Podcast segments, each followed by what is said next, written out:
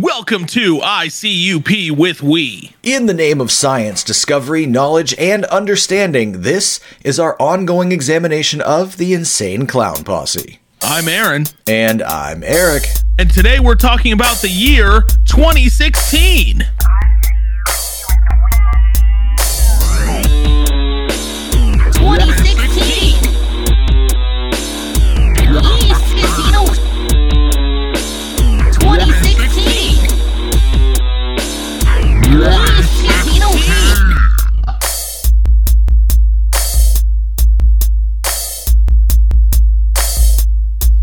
Up, every? Hold on. Before I say anything else, is this your first time listening? Ask yourself that question and get back to me. If this is your first time listening, welcome in for the very first time. Thank you for ha- coming in and hanging out with us. If this is the uh, second time, or third, or fourth, or fifth, or dare I say 46th time. I need you to skip through all of this to about the uh, 70, four second mark, and I need you to listen uh, starting now. Welcome back to ICUP with We. You have been here before, you're here again, and you will be here very, very long into the future, I'm sure. Guys, my name is Aaron, this is very convoluted. Guys, co-host of the co-most, Eric. Eric, how you doing? Did you just call yourself by my name? Guys, my, name is Eric. You did. You just said your name Did was I? my name. Did I? Yes. Did I really? Yeah. Oh my goodness. Call me by your name. And then buy Satan Nike sneakers. Hey, good old uh good old satanic Nikes, am I right? Uh, they're pretty cool. Honestly, they look badass. Yeah. I Also, can't wait for the the, the God New Balances. no, I feel like if they were going to make Jesus sneakers, they would be like uh, Reeboks Ooh, I could see Reeboks, yeah. Yeah, Skechers, maybe. with a pump. Reebok pump. Ooh, the shoes. Reebok pumps. Oh no. What if they were like uh uh, do you remember the the Shaquille O'Neal shoes? I I do. I do. Yeah, they're. I think they're sold at Walmart. We could never afford uh, Jordans growing up, Mm-hmm. but I rocked the shit out of those Shaq shoes. Yeah. At uh, at, PE. You know, Shaq said he he wanted his shoes to be sold at Walmart because he wanted all kids to be able to afford them. It- it- dude, and honestly, that's what I love about him. Yeah. I mean, of That all the and- things. I mean, think about it. Th- this is just a guy. He's a regular guy. He owns a couple chains of uh, Papa John's, That's but true. he's making basketball shoes. right. That came out of left field, Right. Who would have more like left anticipated? court. Uh, oh, wow. Left court? Yeah, okay. Speaking of basketball, Eric, yes. March Madness is happening. It's April. It is April. Final Four happened yesterday as of this recording. By the way, guys, it's Easter. Happy Easter to all of you. So, Final Four happened yesterday. And let me tell you, for the first time in six years, I, depending on the outcome of tomorrow's final game, I might win my bracket this year. Well, I'll tell you what. I've got a streak going. Uh, I've gone my entire life without watching or knowing what the fuck the Big Four is, Final Four or whatever. Hey, fair enough. I enough. mean, I know Um, it's the last four college basketball teams playing, but I've never paid enough attention to ever tell you a single team that played in the Final Four. So the fi- the final, the championship game that will happen Don't tomorrow. don't ruin it be, for me. Don't ruin it. I've got a streak going. All right, uh, you're right. You're right. You're right. Why would I? Who would I be to spoil that for my dear friend and my dear co-host with the absolute co-most, Eric? With that said, I hope you win. Do you get money? Thank you. Now I get a trophy with my name on it. Oh, well, good for you. It already has my name on it three times, Oh, but snap. it's been a long time since I've won it. So uh, it'll be good to see the name on there one more time. when is the last time you won? Oh man, I mean, I want to say like 2017. Ah, good year. maybe 2016. Speaking of 2016, Speaking of 2016, today we are speaking of 2016. this whole entire uh entire show's about 2016. Except for one thing I want to talk about real quick. Something that we did last uh, last week. We actually went back in time for our very first ICUP with We movie watch along party. And we watched Big Money Hustlas, uh, which I think we both agreed was uh, delightful. Oh, it was insanely delightful. Yeah, very fun. Can you give a quick synopsis of the film for anybody who has not seen it? Just a high level. So, Big Money Hustlas. This was a film uh, about uh, Violent J being this crime lord, right in uh, in New York. Big Baby Sweets, yes. Big Baby Sweets is his name, absolutely. And then uh, Shaggy Two Dope plays the vigilante cop, Right, Sugar Bear. Sugar Bear, and it's basically a story of of Shaggy trying to take down Violent J. Yeah, save the city. until there's a, a a massive M Night Shyamalan twist at the end. there is a I won't give it up. I won't Don't- give it up. Don't give it up. Uh, lots of fun cameos and, and special uh, guest appearances in the movie. Sex scene. Oh, a wild sex scene with uh, what do you? What are those um, snack cakes called? Are those snowballs? The yeah, uh, the pink snowball. I think Yeah. they're called snowballs. I never really ate those though, so I'm not too sure. No, no, it's like chocolate cake with a cream filling and then marshmallow and then pink coconut on the outside. It legitimately has always sounded disgusting as fuck to me, so I've never tried them. What was your favorite part of the movie? Uh, l- we're talking besides the sex scene because obviously that was both our favorites. Right, obviously.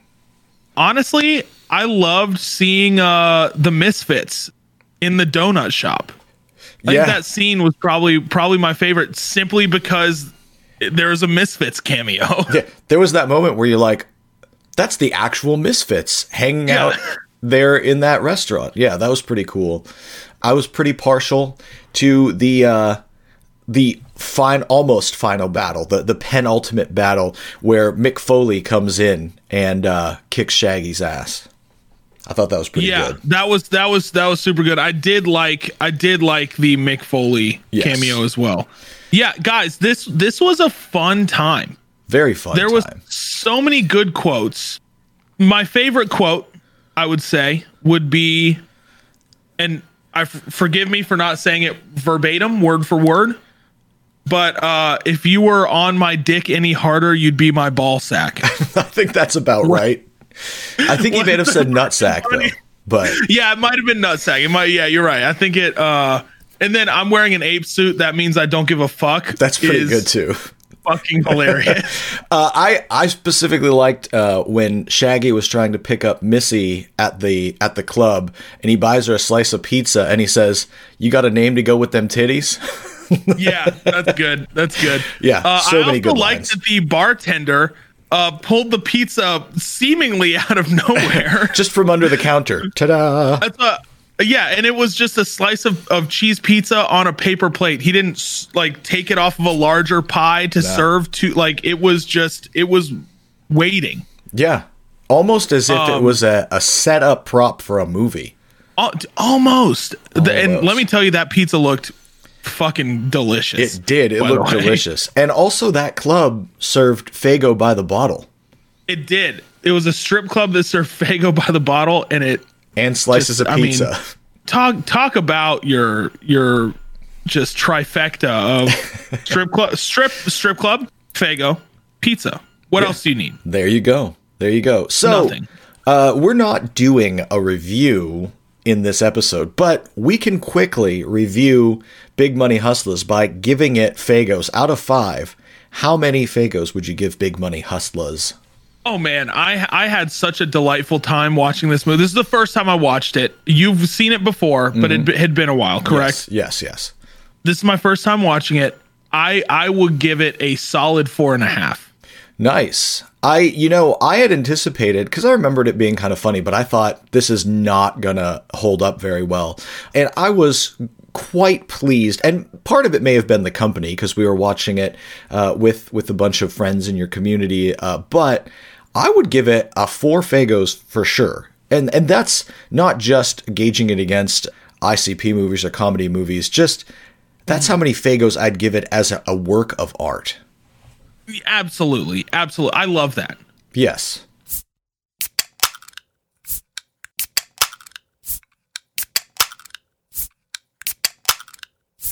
So I mentioned it was our first movie night watch along, but there will be more. There will be more. If you miss this one, you, I mean, you fucked up forever. But don't miss the next one. Next movie night will be Wednesday, April 28th. That is later this month. We're going to be watching the sequel, Big Money Rustlas. It's a sequel, but also kind of a prequel because it takes place in the Old West. Yes, Big Money Rustlas, Wednesday, April 28th, in uh, the Griscord, which is what I call my Discord. The link uh, to that will be in the show notes. We'll also tweet it out whenever this episode goes live. And uh, you're going to have a great day. You guys, you have a little less than a month to watch Big Money Hustlas in preparation. It's on Amazon Prime. Go check it out. Watch it. You know, and if you don't have Amazon Prime, get it. Make Get it. make Daddy Bezos a little bit richer today. Right? You could you could sleep better knowing he you're you're helping him edge out even further ahead of Elon Musk. Exactly. You know, th- they are in tight competition, and us, the working class, need to do everything in our power to throw our money behind these multi billionaires. Right. Pick your pony. Support them to the end. Exactly. No matter how much they don't give a shit about you. Exactly.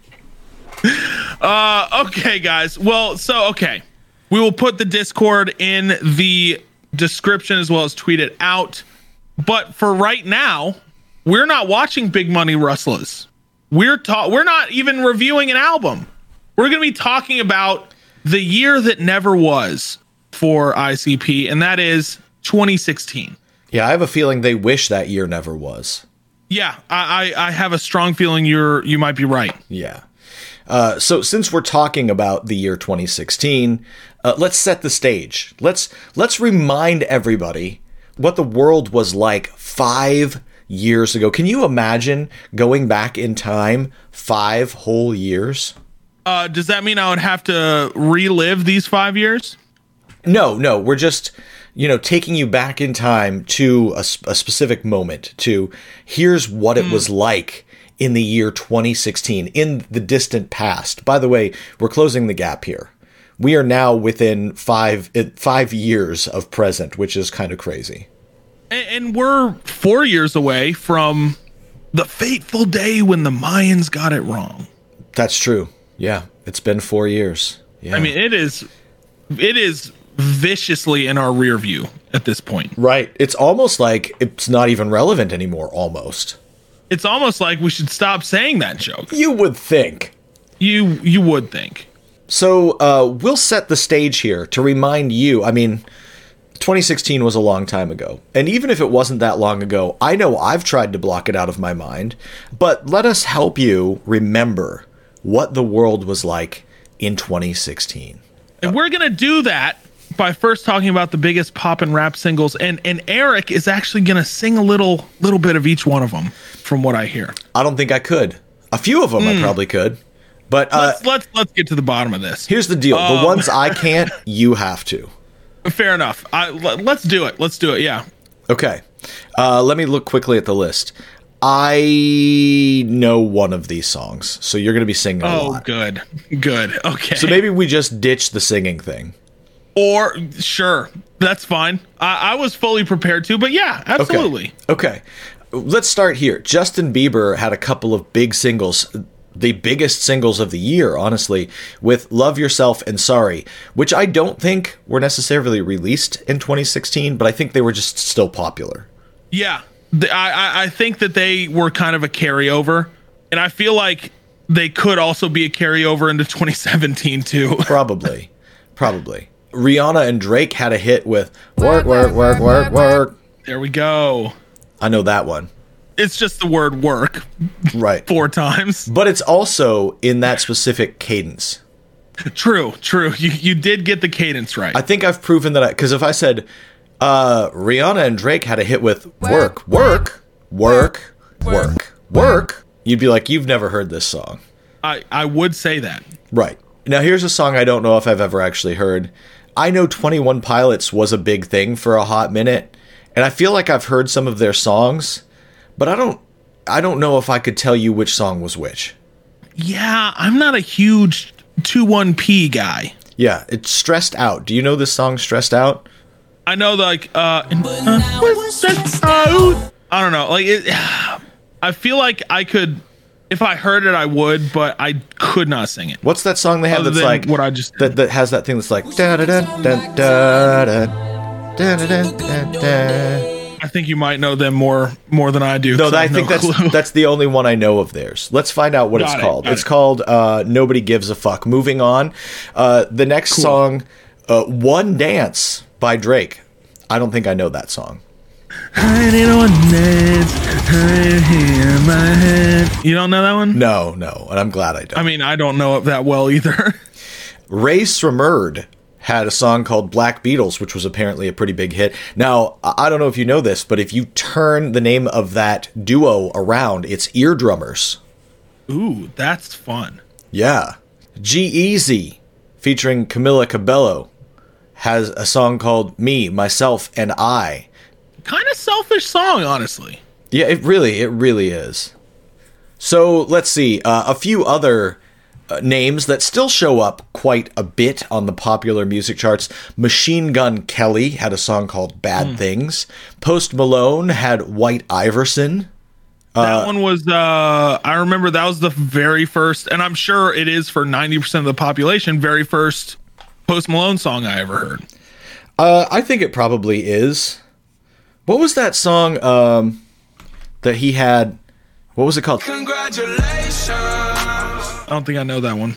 It was it was a pretty big song, and uh, that was I think that was one of the first ones that I heard. The video for Congratulations by Post Malone currently has over 1.3 billion plays on YouTube. Billion, with a B. Uh, anyway, uh, fun fact, fun fact for people that are listening: Post Malone went to high school and is from very near where you live. Correct. Yeah. Grapevine, Uh, I, right? I believe he it was either Garland or Grapevine. I think it's can't Grapevine. remember Yeah. off the top of my head, but yeah, he is a, a local boy. I went and saw him in Dallas, and it, it was it was a hometown show for him, and it very much felt like a hometown vibe. Nice. Uh, and it was fun. It was a That fun seem- fun seems show. like a good time.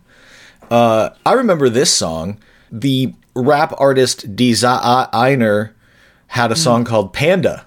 It's pretty good. Sorry, that was my impression of Shaquille O'Neal uh, singing "Panda." Right. Um, Adele. Remember Adele? I do remember Adele. Yes. She said hello. You say goodbye, and Adele says hello. Exactly. Hello. hello. Yeah, that's probably my favorite Adele song. Actually, I don't know Adele songs. I mean, I know the ones that I've heard because you kind of couldn't escape them. Right. but uh, not not my jam. And then there's this group called the Chainsmokers, and they had songs called "Don't Let Me Down" and "Closer," which is uh, that song is a cover of the Nine Inch Nails song, right? Is it? No, I don't. I am not a chain smokers guy at no, all. it's not. Me neither. So that was popular music. God, that was five years ago, and it it somehow seems the same as. Uh, if you told me those songs were popular now, I'd be like, yeah, okay. And if you told me that was 20 years ago, I'd be like, yeah, okay. Like it's it's a weird right. thing. Yeah. Uh, now, here's something I the reason that I put this next list together is because when I looked at that, I went, this has very little to do with my life. But then I thought, what for me helps me remember 2016? And it was that these albums came out. Angel Dust Right. released Rock the Fuck On Forever, which is that's like trapped under ice side project, but I remember like everybody was fucking hyped on Angel Dust when that came out. That sounds wrong. Not the drug Angel Dust, but the band. They were hyped on anyway. Uh, Let me tell you, "Rock the Fuck On Forever" is uh, d- defining for me. But they also released AD in 2016, Oh, both that year? which you do not have written down, but AD was more defining for me. Yes. Really? Uh, did you see Yeah, them so they're both in that year. that year with uh, Power Trip? It was, was, somewhere was down in Deep Ellum. Okay, we No, we went. unfortunately not. Yeah, it was cool. I'm not a huge fan of Angel Dust, but it was cool to be there anyway. Basement released Promise Everything, which is quite Love it. defining for you. very defining for me. Uh, Basement being one of my all-time favorite bands. Promise Everything being not my all-time favorite release by them, but it's good. I I I like No, it a lot. Color Me in I Kindness. Color Me in Kindness is is Yes. by far their best. yes, that's their best. Promise Everything is up there. I wish I could stay here is probably before that, but I think that's only because of uh, nostalgia purposes. Uh, what else came out that year that would have been significant to us? Okay, this album itself was not significant, but Deftones released Gore, which was kind of a sneak up and get you album because I didn't even realize it was coming out. Uh, but it came, it was the album that followed for me what is one of their best albums. You know, Gore was fine, Fine, but it, anytime Deftones releases anything, it's worth mentioning because Right. they're gods. right, right. Uh, and then this album, I think, set the tone for. I we'll we'll call it metalcore or you know independent heavy music. Knocked Loose released Laugh Tracks, and that just decimated everything that year. That was like the thing everybody was listening to, Oh yeah. and it's a great album. Still, it's pretty pretty fucking good. Uh, let's see a couple of other things. Nails released "You Will Never Be One of Us," another th- like different aspect of of sort of a similar scene. Really helped define that. And then Weekend Nachos released "Apology," which I really liked that year. So a bunch of stuff that came out that year that was interesting. Good old weekend nachos. Yeah, a delicious name.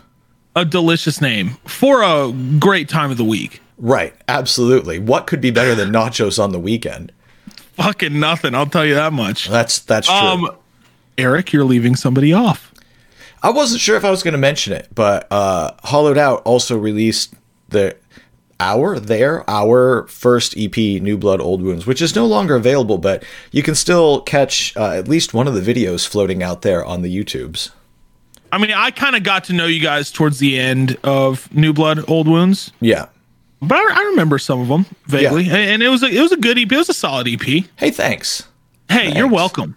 Uh, but let's talk about what Psychopathic Records did in 2016, which I'm going to be honest was not a whole hell of a lot.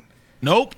Uh, they released only two albums: the the Broken EP by Blahzay Roze and Big Hoodoo's full length album Asylum.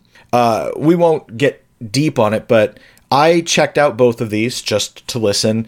You know, I think they're both okay releases. I think on that Big Hoodoo album, there are a few very strong tracks, but some of it is just okay to me. I'm still not 100% sure what I think about that Blahzay Roze EP. Uh, what, what were your thoughts? Man, uh, so the Big Hoodoo album, um, I checked out the songs that you wrote down for me. Yeah. Some standout tracks. I'm not gonna lie, some pretty good uh, standout tracks. That Blahzay Roze EP, I think, and and I kind of did the same thing as you. I listened to a bit of each song, right? Ah, fine. Yeah, guess. it's uh I I appreciate what she was doing on the album. She's bringing attention to a lot of very serious issues, but some of it felt a little heavy-handed and try hard to me. It's not her style is fine. I don't think she she's a, a bad rapper. I don't think it's something I would listen to recreationally though. It was not for me.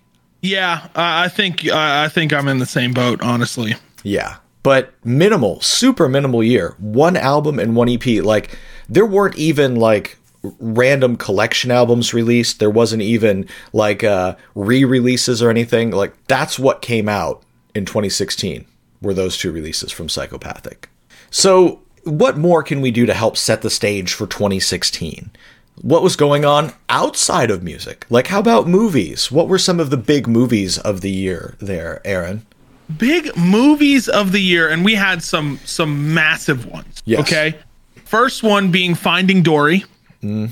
the long anticipated second installment of the nemo verse The Nemo verse. Yes I like the the ncu the nemo cinematic universe Right. then we had what I mean honestly defined my year personally because everybody knows me as a massive Star Wars fan and this particular movie is up in the very upper tier of S tier Star Wars movies for me and that is Rogue One a Star Wars story. I agree. Rogue One is my favorite of the modern era of of Star Wars movies, even though it is doesn't take place in the modern era. But my probably my favorite Star Wars movie post the original trilogy. Oh, it is undoubtedly my favorite Star Wars movie post original trilogy. Yes. With uh Revenge of the Sith being very close behind. Okay, I was going to put the Mandalorian behind it, but that doesn't really count as a movie. But I would still count it. Right. I, I would as far as like Star Wars can canonized Star Wars television shows go, Yeah. I would go Mandalorian, Clone Wars, Rebels. Now, see, I haven't watched Clone Wars and Rebels because I watched that. I tried to watch that Clone Wars movie when it came out, and I hated it, and so they, I, it turned me off to the show. But Yeah, I really need to get back to it. don't yeah don't even pay attention to the clone wars animated movie let me tell you clone wars and rebels uh, not to knock the mandalorian because the mandalorian is by far one of the you know best things star wars has released new and old Yeah. if i'm being honest but clone wars and rebels they are so beautifully made so beautifully told I mean, to the point. Did I think that by season seven of Clone Wars, I would be crying at a an animated Star Wars show? No. but every time I get to season seven, do I? Oh, I fucking tear up a little bit. Wow. Well, before we move on from Star Wars, I have to ask, how many times did you see it in theaters? Rogue One? Yes. I think twice. Okay. Uh, I went seven times Oh my god. Uh, while it was in theaters. I I will say Jyn Erso is probably my favorite Star Wars universe character and has been since I saw the movie. And uh, I, I like K2SO a lot as well from that. But those are literally the only two Star Wars characters I still collect. Uh, anytime I see a Jyn Erso anything, I buy it. So I have a whole shelf of Jyn Erso stuff. Nice. Yeah. Uh, fun fact: K2SO, voiced by a local boy. really? Another uh, another good old local boy. Yeah, Alan Tudyk is from DFW? he's either from the DFW or he owns properties here, and his family lives here because he's been to the Cabela's down the street from my parents' house like quite often. Oh, interesting. Uh, yeah, Yeah. he's um, easily a, a, a fan favorite in general. No matter what he's in, Alan Tudyk is a, a favorite. I love me some some Tootie. But also, his name Um, is okay. Dick. It is. Uh, you know, it'd be funny if uh, Alan Tudyk was a a bird connoisseur and owned a couple cockatoos. Wow, that's an interesting um, linguistic connection. Very, uh, you know, I if there's anything I am, it is a cunning linguist. I've heard that joke before. oh, nice. Okay, guys, Captain America: Civil War also came out, Yeah. uh, which was a good movie. Secret Life of Pets, Jungle Book, Deadpool. oh, yeah. which I feel like was a defining moment for Cinema. incels everywhere. oh, yes, that's what I meant. No, but Deadpool was good. I mean, Deadpool was good. I like both of Uh, those movies. Yeah. Yeah, Zootopia was was a great movie. Great movie. I very much so enjoyed Zootopia. Batman v Superman existed. I I remember going to see that with Dave, and like five minutes in, him just looking over at me with this look in his eyes, like, "Oh fuck, what have we done?" Dude, if there's one if there's one person to not go see a movie that could be bad with, it's Dave because I feel like he would just have a horrible time. uh, you know, I'm kind of the same way with stuff like that, but Right. um, I, I like comic books and I like comic book based movies. Uh, Dave and I have spent many, many, many a day and even more a dollar going to comic shops and buying back issues and checking out stuff. But I don't know anybody in my life that has a greater love and knowledge for comic lore and characters and storylines. So no matter what, I always talk to him about stuff, and I always know right away if if the filmmakers fucked it up because he Right. will let you know right away. I love that. I love that. Speaking of the filmmakers fucking it up, uh, Suicide Squad also came out that year. Very true. Yes. Man, did it exist? Good casting, terrible movie. that was made. I saw Suicide Squad one time, which was more than it deserved. Same with Batman v Superman. Yeah. Uh, but a movie that I did watch multiple times, Doctor Strange. I love Doctor out. Strange, man. I thought that Doctor was great. Doctor Strange was a fantastic movie. yeah. Yeah.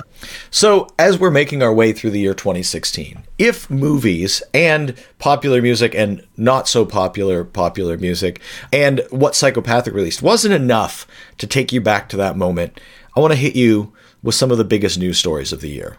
Please do. Yeah. In Flint, Michigan, there was a horrific water crisis. People couldn't even drink their water. Spoiler alert. Pretty much still fucking happening. Right. Uh, another big news story was that ISIS was launching terrorist attacks on different cities around the globe. So Correct. there was that. A disease spread by mosquitoes named Zika made its way to the US. There was an outbreak, which now is like, look back at it and laugh. Zika, who cares? It wasn't a pandemic.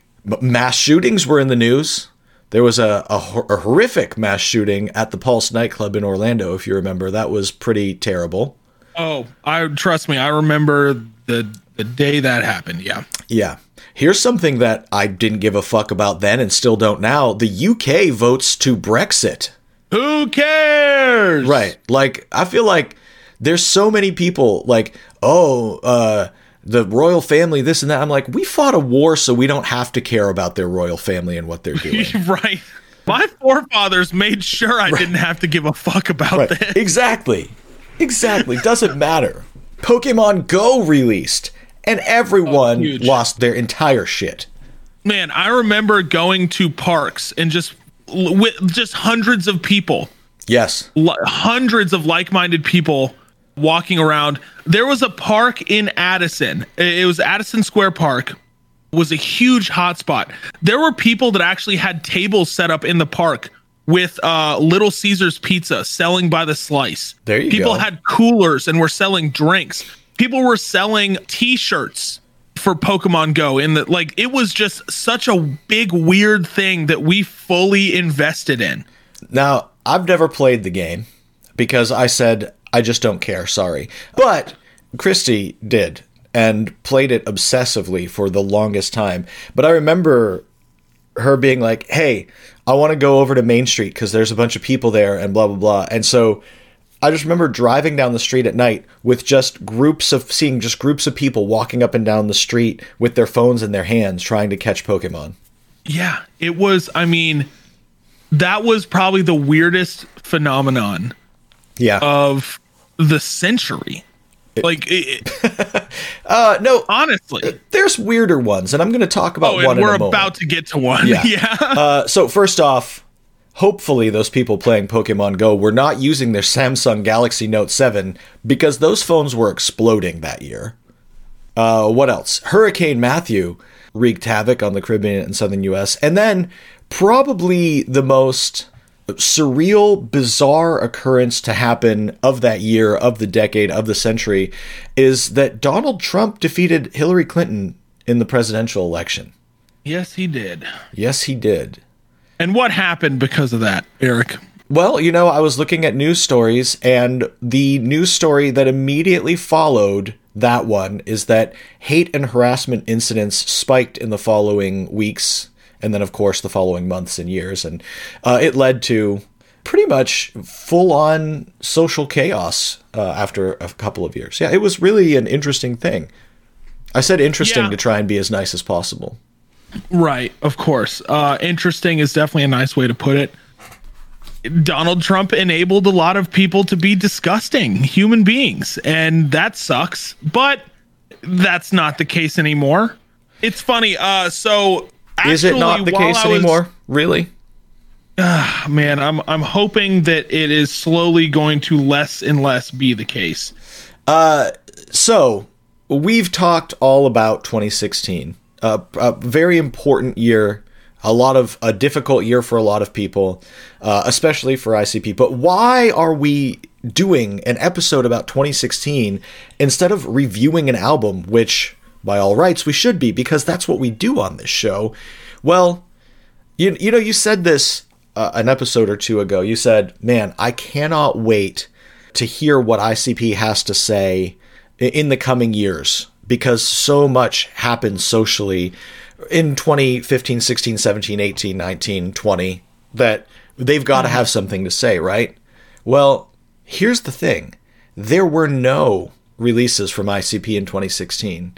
We already mentioned Psychopathic only released two albums that year, which is the least that they released in any single year since 1999. Like, since before they really blew up and started signing other artists, you know? Right. As a matter of fact, there were no proper ICP albums in 2017 or 2018 either. The, the yeah, the closest they come is Shaggy's solo album, Fuck the Fuck Off Motherfucker in 2017, which we're going to review next week. But here's what came out from ICP from 2016 through 2018. In 2017, they released the Great Milenko 20th Anniversary, which is just a re release with some outtakes and extra content. They released something called the Incredible Collectible Collection, which isn't even on streaming services. It's only on YouTube, but we can listen to it. It's just Forgotten Freshness, but I think it's Forgotten Freshness songs that they probably don't have the rights or can't get samples cleared to release. So it was a, a collection album. In 2018, they released Hell's Cellar, which is a collection of unreleased songs from 2004, which we already talked about when we did the Wraith Hell's Pit. And it wasn't until 2019 when they actually came back to releasing new music. In that year, they both released individually new solo EPs. They did the next Joker's card, which is Fearless Fred Fury. They did a sideshow called Flip the Rat, and they released Forgotten Freshness 6. So we're going to be doing five episodes from that year. But that's a three year span with no proper new ICP releases. Jeez. Yeah. Seriously. Yeah, it's crazy. But hey, with all that being said, why on earth are we still dedicating an entire episode of us talking to 2016? Right. They didn't release anything, but we're, we're talking about a year 2016. I mean, that's what happens. Uh, and the reason we're doing that is that just a shit ton of stuff obviously happened in 2016 that will help explain their massive lack of releases in 2017, 2018, right? And and this is sort of speculative. I think once you hear it all, you'll go, yeah, that's probably why. They never came out and said, hey, we're not releasing music because of this, but I think all of these things together are a pretty good reason. Uh, I mean, they would be reason enough for me to take a couple years off from releasing anything. Yeah, absolutely. Absolutely. For sure. So first off, uh, last episode we mentioned at the end of 2015, uh, John Kickjazz, uh, original ICP member and Shaggy's older brother, had passed away, unfortunately. Right. So with that being said, that in and of itself is an extremely sad passing for everybody at the ICP camp as well as Shaggy, right? You know, Right. you never want to lose lose a close family member, especially an older brother or something like that. Uh, but also in February of 2016, Violent J and Sugar Slam announced that they were separated uh, and later divorced after more than 10 years together, three of those being married. Yeah, and they had two kids uh, in twenty, I think, two thousand five and two thousand six, I think. So there was no no secret that uh, maybe there were uh, some problems there, or maybe Violent J um, wasn't wasn't built for monogamy. Maybe we'll say that. I'm not sure what all the other issues are, but I- have to tell you, uh, ending a relationship like that, a marriage, uh, having two kids and things, has to take a toll on you. Absolutely. I'm sure. It's got to be tough. It's got to be tough.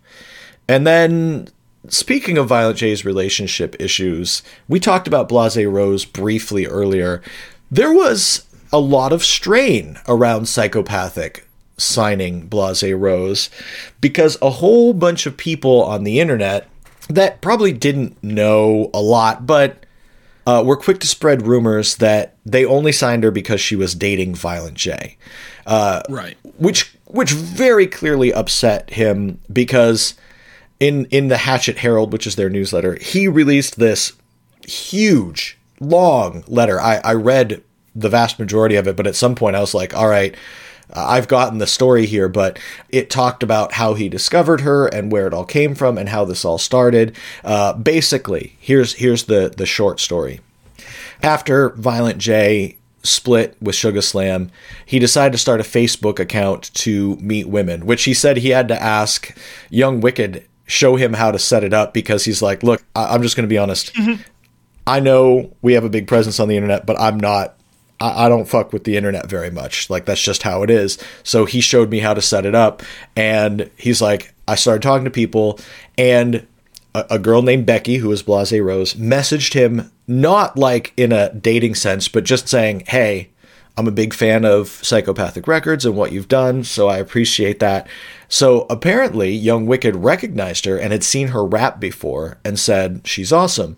So Violent J started talking to her, seemingly trying to date her. He offered to fly her out to Detroit a bunch of times. She declined. Finally, he just said, I'm coming to visit you in Maine, where she lived. So he flew there and they did hang out. While he was there, apparently he heard her rap and was like, you're awesome. I think you've got such a cool style. In his words, he she's the first female rapper he met that truly had the Detroit wicked shit style, which maybe she does, maybe she doesn't. I don't know. I can't say that she's the only one. But he brought her to Detroit. She recorded a demo. They said if the demo was good, they'd do an EP. They liked what she did. They created a whole persona for her, and the entire psychopathic team agreed to sign her. Now, what Violent J said is basically this. He's like, You think anyone who sucks my dick gets a record deal? He was like, That's ridiculous. I don't get to make choices on my own. There are five, six people here that run, you know, the business above me and make these decisions. We make these decisions as a team, and this is this is our entire life, right? This is what pays our bills. We've spent our entire lives building this. We wouldn't sign an artist that we didn't all believe in. So Right. Like this is a business. Right. This is a business. We're not just going to sign anybody. But with that said, uh, yes, Violent J did end up dating Blahzay Roze. However, they broke up later that year, and then Psychopathic parted ways with her in the beginning of 2017, February 2017, which she claims to have found out about over social media because other people were talking about it. So I don't know what that whole deal is. Okay, guys, real quick. First off, it's a little suspect, right? That that she found out. Like, eh, this whole situation seems messy. Right. But There's I want to go on record and say attributing a successful female musician's success to the fact that she's sleeping with somebody that, you know, that is in a position of power is a shitty thing to do. Right. Nobody said you only signed Twiztid because they're sucking your dick. It sucks. It's, it, I mean, the fact that that is still a thing, like that people still do. Uh, stop. Shut up. Well, okay, so clearly there was more to everything that went on there than what it seems on the surface. I don't know what the whole story is. Right. However, the assumption of everybody on the internet that immediately went they only signed a female rapper, which it shouldn't matter whether they signed somebody who's female or male, really. Uh, but the only reason they they signed her is because she's dating Violent J. Like even way before I started researching this episode, I had seen things on on the internet. Like I saw something that was a picture of her, and it just says "should have fucked Shaggy," and I was like, "Wow." Like what is going on here? She's still out there. She's still she's still working. She's still rapping. It seems like she's still embraced by at least portions of the community. But you're right. That's a that's a shitty thing to do is to go oh uh, the only way a woman could get signed to a label is if she was fucking somebody there. There's been a long issue, not necessarily of just you know women in the music industry, women in a a uh, most industries, right? Uh, there's been a long issue of attributing their success to their sexuality, which is extremely dumb. And I personally, like I said, I wasn't a huge fan of Blahzay Roze. I wasn't, you know, I, I think I thought that that EP was fine. What I listened to, uh, her style was fine. But do I think it's fair that her career is doomed by the start because people on the internet decided that she's not talented because she may or may not be having sex with somebody that signed her? yeah and i wonder if any aspect of it is because of the backlash and because of everything going on if the label said, "Hey, we need to part ways." She didn't seem even though she didn't find out the way she wanted to. She didn't seem particularly burned by it. She said respect to psychopathic records, you know. So, Okay. Yeah. I mean, sh- I think she handled it. From what I hear, I think she handled it well, but sh- it shouldn't have been something that she had to handle in the first place. Yeah. Anyways, let's move on. let's move on. so, in addition to all of this, ICP, their legal troubles with the FBI continued, and in late 2016, they announced that uh, in protest of FBI's gang classification of juggalos, they would hold a massive juggalo march on the National Mall in Washington in September of 2017. This march would be accompanied by performances from uh, psychopathic and magic ninja entertainment artists and more. yeah. Yeah. Fun fact though, this march ended up taking place on the same day and location as a big Trump support rally. I remember that actually. I remember that happening. And I remember news reporting on the fact that both of these things were going on at the same time. That's funny. Yeah. There was a, a you know, I was researching it. There was a lot of buildup to that announcement in 2016 that even back in 2015 people uh, started talking about the possibility like I think uh, sort of offhandedly ICP said something about we'll march on Washington to prove, you know, to fight against this if we need to. And other artists started going, I would join you in that. And then in 2016 they finally were like, we're actually going to do this. Actually, yeah, let's let's do Yeah. it. Yeah. So yeah, that's cool. Finally, and most importantly, uh, this was a, a long time coming, but uh, 2016 and really into the, the very early portions of 2017 is when ICP's relationship with Twiztid just crumbled, fell to pieces. And it was sadly a very messy split. Things degraded very quickly with the two groups posting sort of angry indirect tweets at each other and uh, even releasing diss tracks, which seems impossible when you look back at where they started and how they spent the last, you know, decade Correction. Twiztid did not release any direct diss tracks toward ICP. seeing that fall apart was tough for a lot of people, but I think this is the thing that that really made us say we should probably just do an episode on 2016 and address this. But let's let's talk about the reasons for this Right. falling out. Let's do it. Yeah, I I looked at a lot of things, and although there is no definitive timeline, I think I was able to piece it together. It seems like most of this came down to Twiztid claiming that they weren't being paid fairly by Psychopathic Records, that they were being stifled creatively, and that they felt like they weren't being given the attention they deserved on the label. They were very much basically tired of living in ICP's shadow. Now, if you are Twiztid, which I don't want to say they are as big as ICP, but I think amongst the fan base, they're pretty fucking close. You know, I think Yeah. they they've attained quite a lot, and I've heard this from lots of bands, and I've experienced it. If you are not the focus of the label, and you start to wonder, why am I doing this? It doesn't seem unreasonable that you think maybe I should go somewhere that my band or or me as an artist will get the focus and attention we deserve, right? Right. I even saw an interview on YouTube where Epicenter Online. was talking about and I don't have anything to to base this claim off of, but what Epicenter Online. said is that even for things like Dark Lotus and Psychopathic Riders that Twiztid was a part of with ICP, and so was Blaze, and so was Anybody Killa, and things like that, that it was not a fair split of money, even though those were hmm. Very much equally shared entities, that Twiztid and Blaze and ABK were given a flat rate $2,500. or whatever per track or something, but that the rest of it, whatever money they brought in, ICP kept that for Psychopathic Records.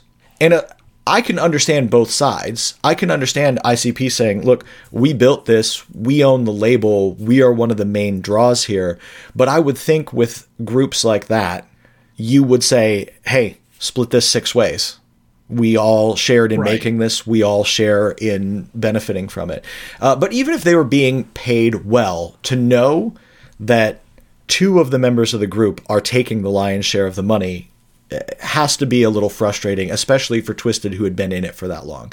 I can see both sides of that argument, and I can understand why they said we want to have our own label. Yeah, yeah. I mean, I I understand looking at this thing and saying, well, I worked just as hard on this project, but two specific people are reaping the majority of the benefits, right? Right. But then I also understand the aspect of I built this from nothing. Right, right. We You know? create we I mean not to not to diminish what Twiztid did because they're undeniably talented. ICP created them, their persona, got them in front of people, basically made them what they are. And of course they're, Right. you know, freestanding on their own now, but I don't blame ICP for thinking I don't want to say you owe us something, but maybe that's the way it comes across. You know what I mean? So- right. Yeah, maybe. Maybe. So that that's where the seeds were sown. Now, They left Psychopathic in 2012, Twiztid actually, I think they started Magic Ninja Entertainment in 2014. actually, but remained affiliated with Psychopathic. But in 2016, well, things really kind of got crazy. Now, this could probably be a topic on its own, but I'm including it here with the whole Twiztid thing. But we've talked a lot about Young Wicked. He has produced almost everything for ICP over the past year or 2 and mm-hmm. has done a great job. But in 2016, things went very wrong with Young Wicked. Apparently, he was secretly dating Jumpsteady's daughter and got her pregnant. Now, Young Wicked was already engaged and has kids, and Jumpsteady said, you know, I if if you had talked to me or if I had known it would be different, but you you you tried to hide this from me, you know, and that was an issue. But the whole thing melted down and it caused it caused Young Wicked and Psychopathic to completely part ways. Like they basically said get lost. And then he went and signed with Magic Ninja. Axe Murder Boys and Young Wicked signed with Magic Ninja, which obviously ICP did not like at all. You know, they they they felt double betrayed by that. Um, That was sort of like a middle finger. big big you know, time middle insult finger. to injury. right. Right. They looked at Twiztid like, why would you take this guy on? Look what he, you know, you know, you know, we're not cool with him right now, and they did it anyway. And even though the the situation was kind of messy, I have to say the stuff that Axe Murder Boys and Young Wicked has released since they went to Magic Ninja is fucking great. So I don't. I mean, it's really good. Um, Nice.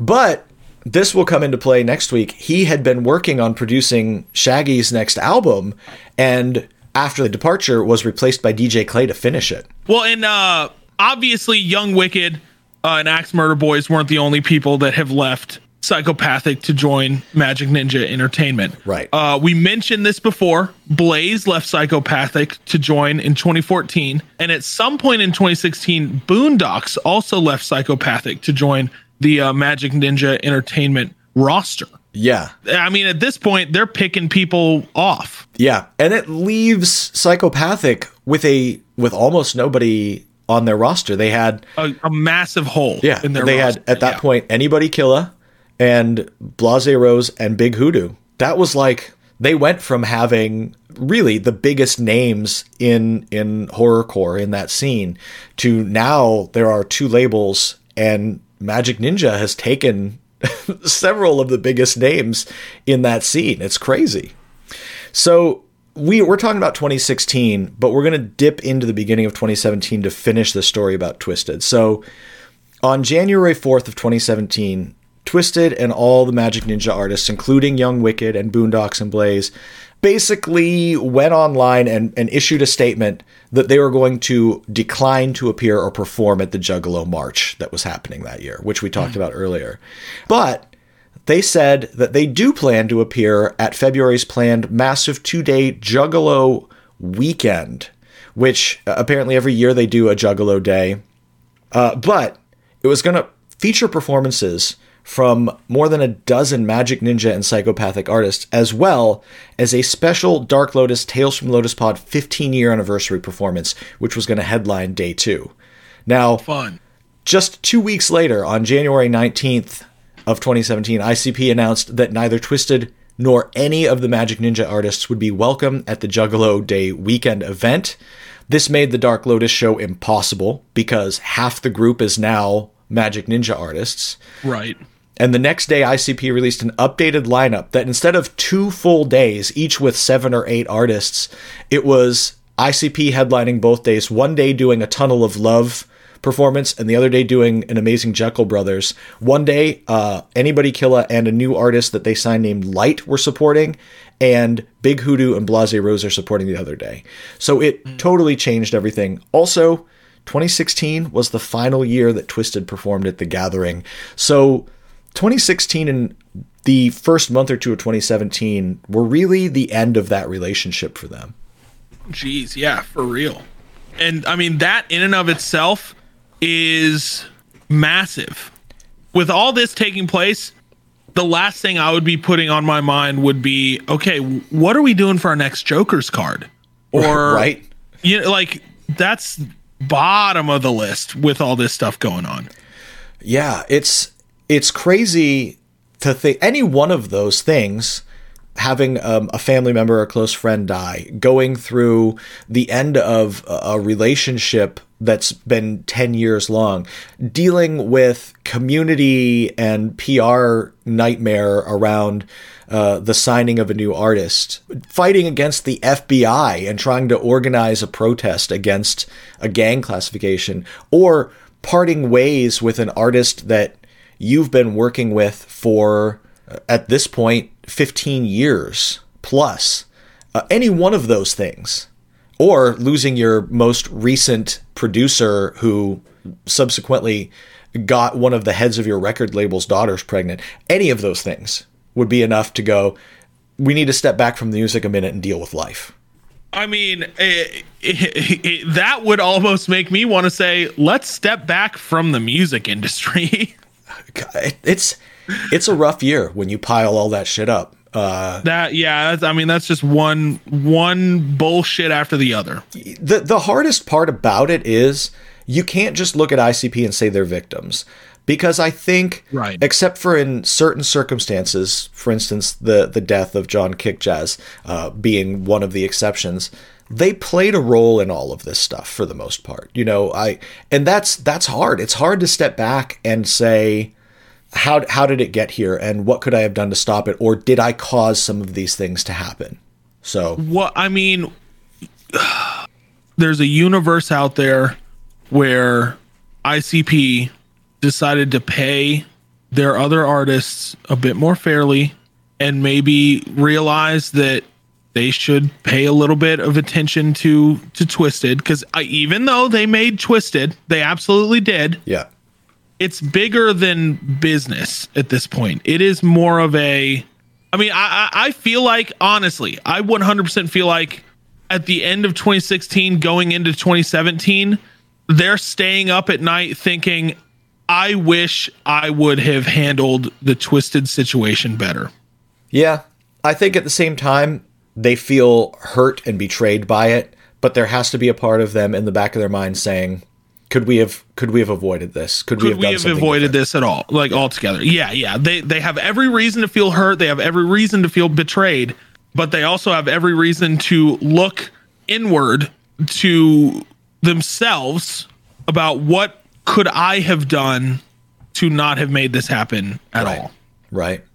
It's interesting to look at the situation now because seeing some posts and things from when the split initially happened, there was a lot of people saying Twiztid turned their backs on the family and Twiztid betrayed them. But when you see people now, it seems like for the most part, the the community juggalos are accepting of both both labels and both artists and Twiztid explained it in an interesting way they said think of it as a divorce we're not together but we still share the kids Right. i can only imagine with the rosters that they have and honestly Twiztid has gone on to release tons of music and explore decidedly different musical angles and avenues. Fucking last year or early this year, they had a, a, a song on the mainstream rock charts. They they released a metal track called um, what was it called? Rose Petals or something like that. And it charted on the top 40 mainstream rock songs. Like, that's crazy. But I think Oh, that freedom allowed them to explore something that would take them there. So Yeah, yeah, yeah. I still can't. I, I'm I'm hoping for the day, and I think a lot of people do that that they reconcile. Right? Like, how big would it be if the 2022 Gathering of the Juggalos is is both labels and all their artists together? Like, I think that would be a big deal for probably underground music in general to see all that come together.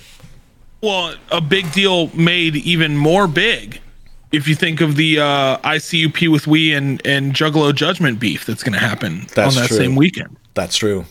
Yeah. yes, guys, that was that would be amazing. That would be amazing. We can only hope to to get to that point. We can only hope to get to that point. But uh so that's 2016. That's what was going on in 2016 in the world. But that's what was going on in 2016 for uh, the psychopathic records and ICP camp in general. Tough stuff to go through as individuals, but probably helps to explain why the releases are relatively sparse in 2016, 17, 18.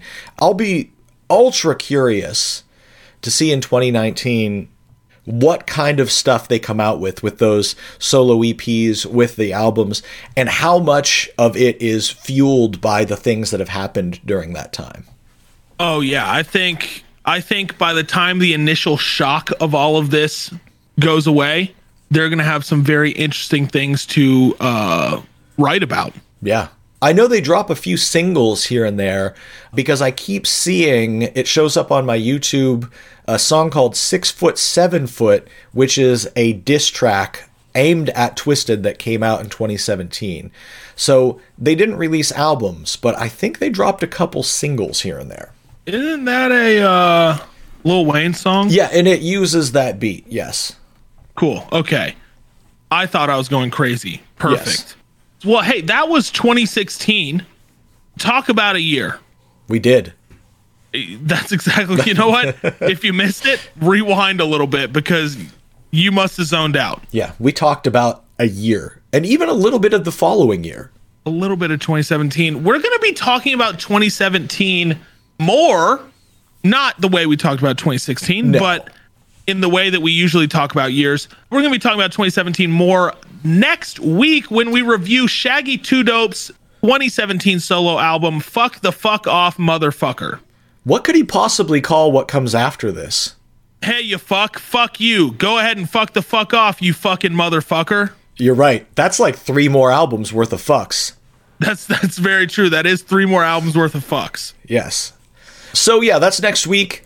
We're gonna review that album. I'm actually really looking forward to it. Very curious about that one.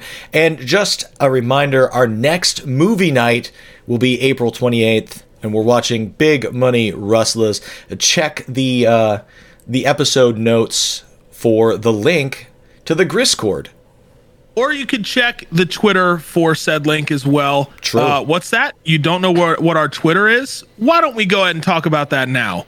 You Let's. can find us and uh, talk to us, comment about what we're doing, say we're good, say we're bad, say we're ugly, or you can ask our opinions on the movie The Good, Bad, the Ugly on Twitter.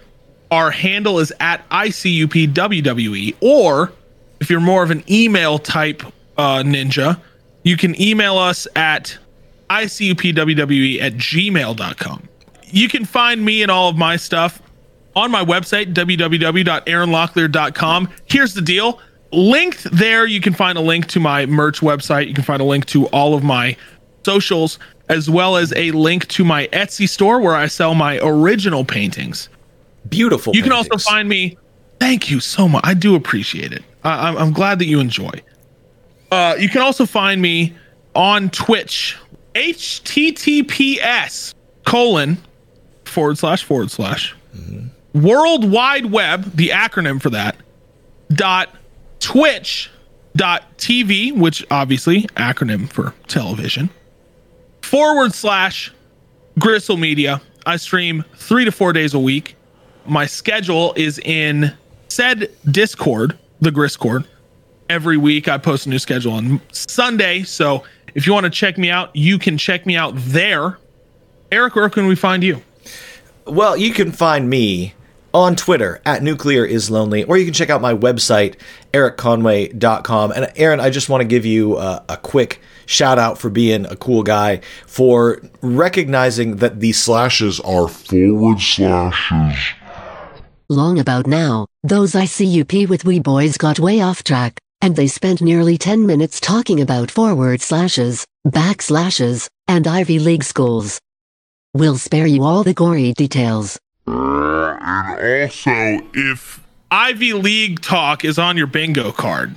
Cross that motherfucker off. hell yes. Uh, because it happened today, and today was the, fa- the, the probably the best day for the Ivy League talk. Right? Probably. Probably. I think it makes the most sense. I think it does too, guys. Thank you so much for hanging out with us today. I had a blast, Eric. I hesitate to speak for you, but I'm going to go ahead and fucking say you had a blast. I did. Thank you. It's safe. Perfect. Okay, it is safe to say that we both had blasts, and I can't wait to have another blast approximately one week from today Yes. when we record next week's episode. Guys, until then, for Eric, I'm Aaron. Big old whoop whoop out there to every one of you. We'll see you next week. and whoop whoop and whoop whoop and whoop whoop.